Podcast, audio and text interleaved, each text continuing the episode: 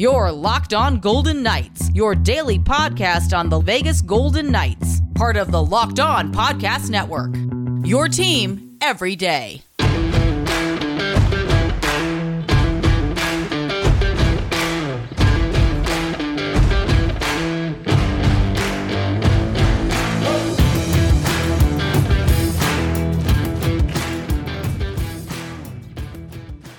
Welcome to Locked On Golden Knights.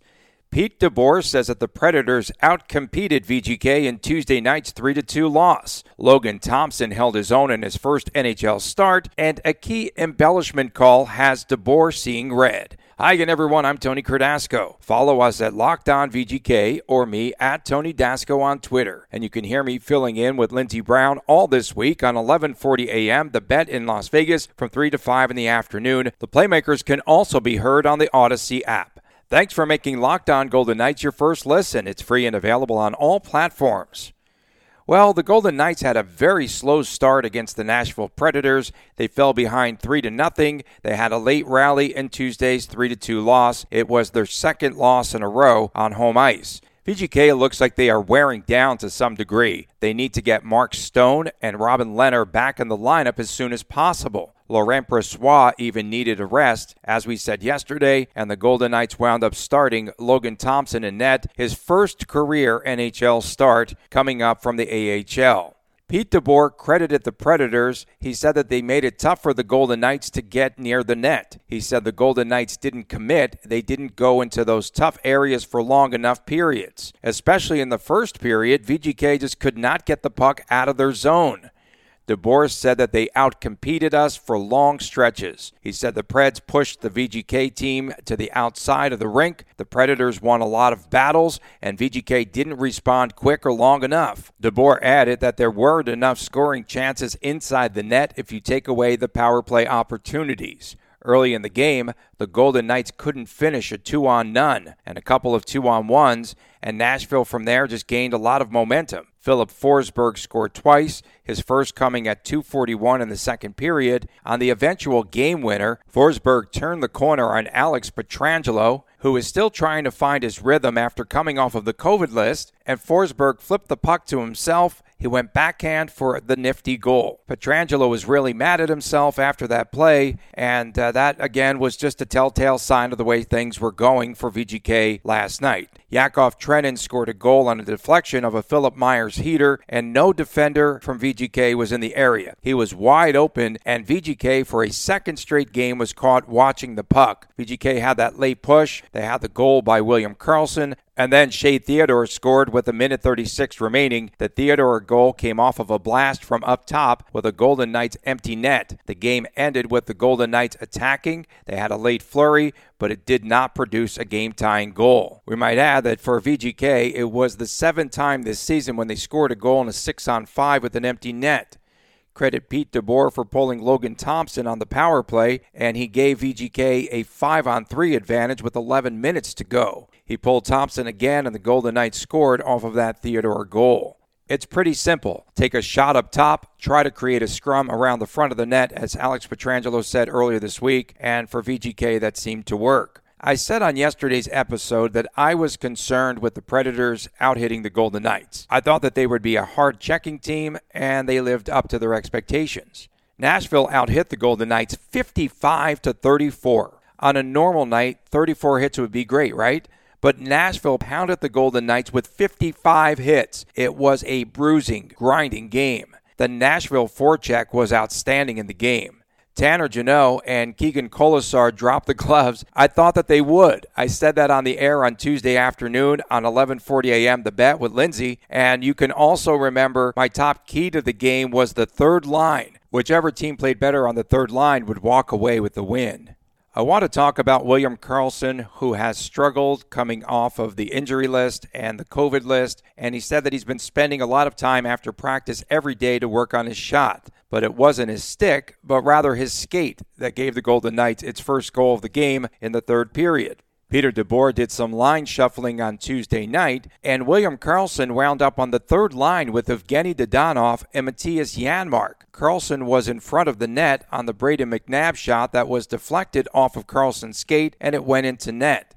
It was just the fourth goal of the season for Karlsson. He said playing a team like Nashville that is sound defensively makes it difficult to get to the net, but Karlsson was able to do that. And then Karlsson won the draw and he fed the puck to Shea Theodore, who scored the second goal. And VGK's Mattias Janmark got inside and he set a really big screen.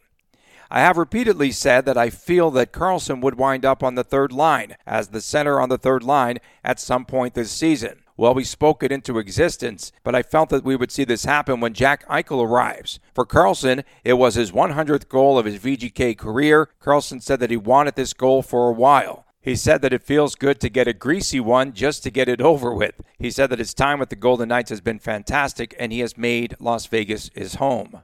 VGK might want to go back to the drawing board once again on its power play opportunities. I can't blame them of late. VGK looks awfully thin and, in my estimation, perhaps worn down. The Golden Knights are in a current 0 for 12 slump on the power play. Not this again. And Nashville, meanwhile, has a streak of 23 straight penalty kills. Peter DeBoer wants to stockpile wins during this eight game homestand. Instead, he finds the Golden Knights losing twice this week. The Golden Knights now have eight home losses on the season. VGK needs some fresh bodies. Goalie Jiri Patera was called up on Tuesday to the taxi squad off of the Silver Knights roster. Is there something wrong with Laurent Brossoit? We'll have to keep an eye on that. Robin Lehner, I am expecting, should return this week, and hopefully they will see him either against the Rangers or on Saturday night against the Blackhawks. Maybe some fresh legs off the taxi squad could bring renewed energy to the club. Maybe Leschyshyn or Rondbjerg or Miromanov could infuse some energy into the VGK lineup. Coming up next, Peter DeBoer says Logan Thompson was great in his first NHL start. You are listening to Locked On Golden Knights. It's a new year, so that means New Year's resolutions. If yours is about getting fit or eating healthier, make sure that you include Built Bar into your plan. Built Bar is the protein bar that tastes like a candy bar, maybe even better than a candy bar. Built Bar makes it easier to stick to your resolution because it tastes so good, and you'll want to eat it, unlike other protein bars, which could be chalky or waxy or even taste like a chemical spill. Built bars are covered in 100% real chocolate. Most built bars contain 130 calories, 4 grams of sugar, 4 net carbs, and 17 grams of protein. Compare that to a candy bar, which usually has around 240 calories, 30 grams of sugar, and dozens of net carbs. And there's so many flavors to choose from coconut almond, peanut butter brownie, raspberry, cookies and cream, salted caramel, mint brownie, and many, many more. In fact, Built is always coming out with new limited time flavors. So check out built.com often to see what's new. Go to built.com and use the promo code LOCKED15 and get 15% off your order. Use the promo code LOCKED15 for 15% off at built.com. Thanks for making Locked On Golden Knights your first listen. It is free and available on all platforms. Welcome back. I'm Tony Cardasco.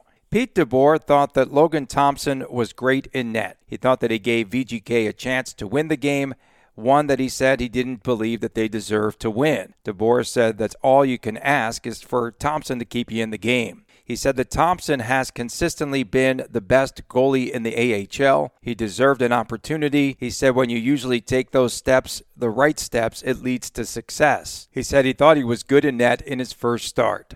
William Karlsson said that he felt that Thompson looked great and that he was confident in net. Wild Bill said that Thompson brought calmness to the team also. He said it's a quality that Lehner and Brossoit have as well. Thompson said the experience of starting his first NHL game was exciting and a dream come true. He said he was able to soak in the experience and his father was in attendance at the game. Thompson had a record of 10 6 and 3 so far this season for Henderson with a 2.53 goals against average who won the Bastien Award this last season as the best goalie in the AHL. He had a 1.96 goals against average a season ago, and it has been more difficult for him as well as the Silver Knights this season because the parent team has raided the Henderson roster. Thompson's big save was on Forsberg, who could have had a hat trick if not for a skate save that was kicked away by Thompson, who had a slide to the right side of the net. If not for Thompson in the first period alone, VGK might not have even been in the game. The three Nashville goals, when you just start to break things down, one came off of a turnover.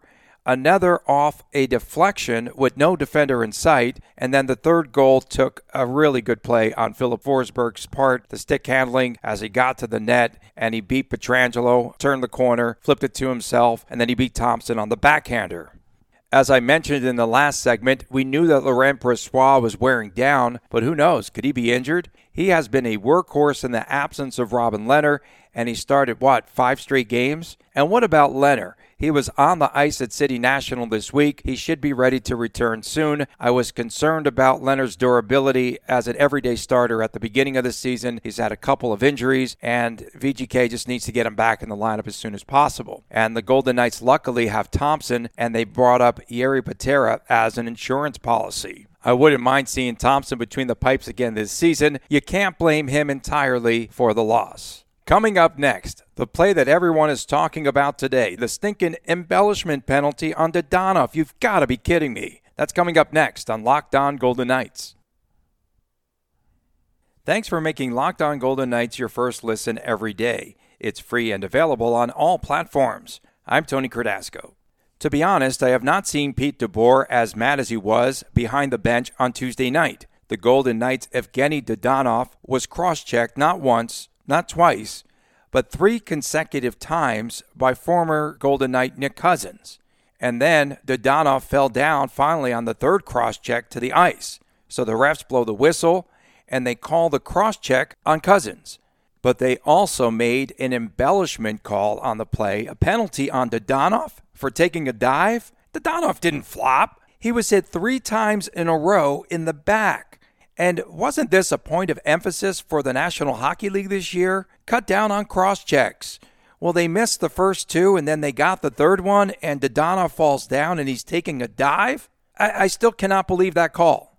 And that happened in the second period, and DeBoer was still seething, still red faced in the third period, and he kept yelling and working the refs. I've never seen him that mad. And there were quite a few iffy calls. A lot of icing calls in that game that perhaps should not have been made when players of the VGK team chased down the puck.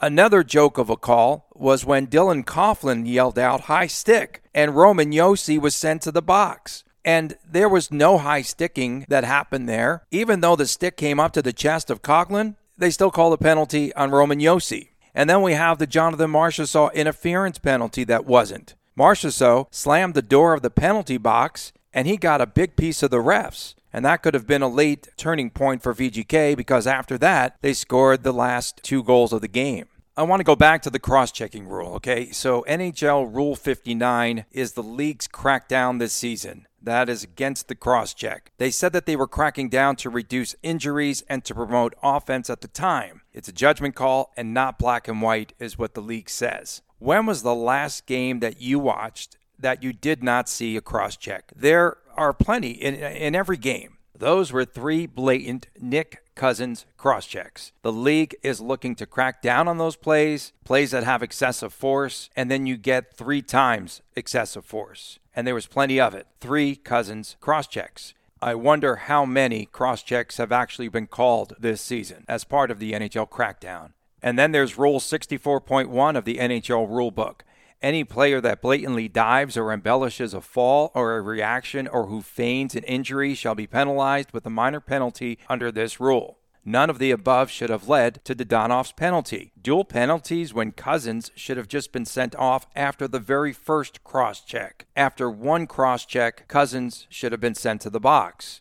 And then after the third cross check that I saw on the replay, Dadonov lost his balance. He didn't just flop, he didn't fall down, he didn't LeBron it. What a joke.